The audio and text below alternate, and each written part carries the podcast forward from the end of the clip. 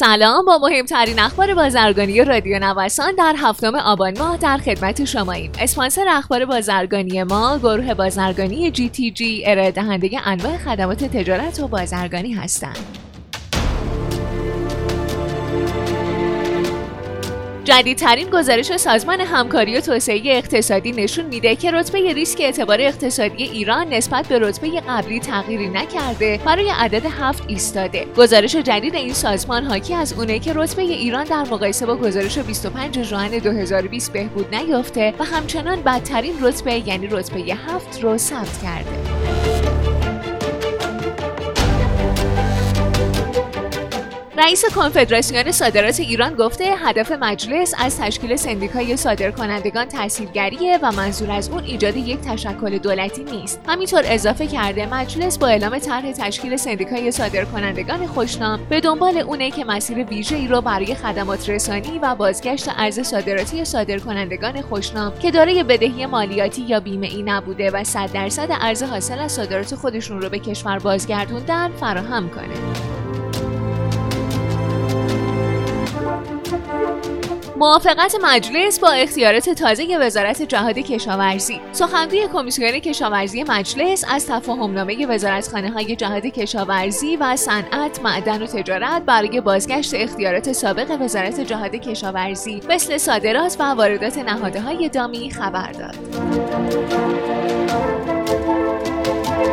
رئیس سازمان توسعه تجارت ایران از فراهم شدن مقدمات اجرایی رویه واردات در مقابل صادرات خبر داد. به گفته وی، کالاهای وارداتی مشمول استفاده از این مدل توسط معاونت‌های تولیدی وزارت سمت اعلام شده و ردیف تعرفه های اعلامی مد نظر قرار خواهد گرفت.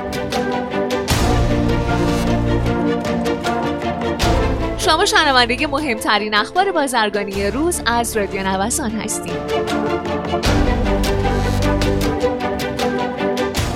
سهم کمتر از دو درصدی ایران در بازار امارات. آمارها نشون میده که امارات متحده عربی حدود 260 میلیارد دلار واردات داشته که از این رقم کشورمون با صادرات نزدیک به 4.9 میلیارد دلار سهمی کمتر از دو درصد رو در این بازار به خودش اختصاص داده. در حالی که حدود سه سال پیش بیشترین میزان صادرات ایران به این کشور حاشیه جنوب خلیج فارس با رقم 6.7 میلیارد دلار محقق شده بود.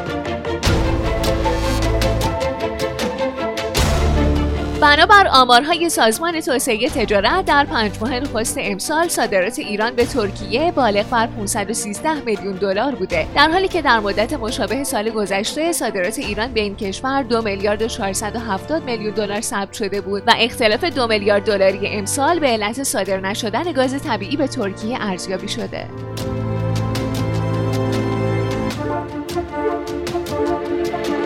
بنابر اعلام رئیس مرکز ملی فرش ایران نخستین نشست تخصصی آنلاین بررسی مسائل تجارت و صادرات فرش دستباف ایران به ایتالیا امروز چهارشنبه هفتم آبان ماه ساعت 14 دقیقه برگزار خواهد شد.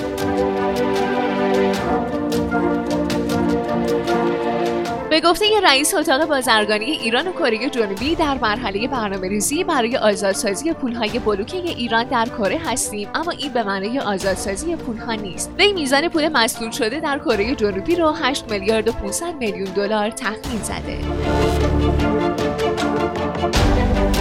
نماینده ویژه وزارت خارجه آمریکا در امور ایران گفته تحریم های آمریکا به این زودی ها لغو نخواهد شد. اونهایی که معتقدند وقتی رئیس جمهور بایدن در ماه ژانویه قدرت رو در دست بگیره تا روز سوم همه تحریم ها از بین خواهد رفت. خواهد فهمید که حتی اگر بخوان هم نمی‌تونن این کارو بکنن. خیلی ممنونم که امروز هم با بخش اخبار بازرگانی همراه ما بودین. مجددا از حامی اخبار بازرگانی ما گروه بازرگانی جی تی جی تشکر می‌کنم. مجموعه جی تی جی رو می‌تونید از gtg.ir دنبال کنید.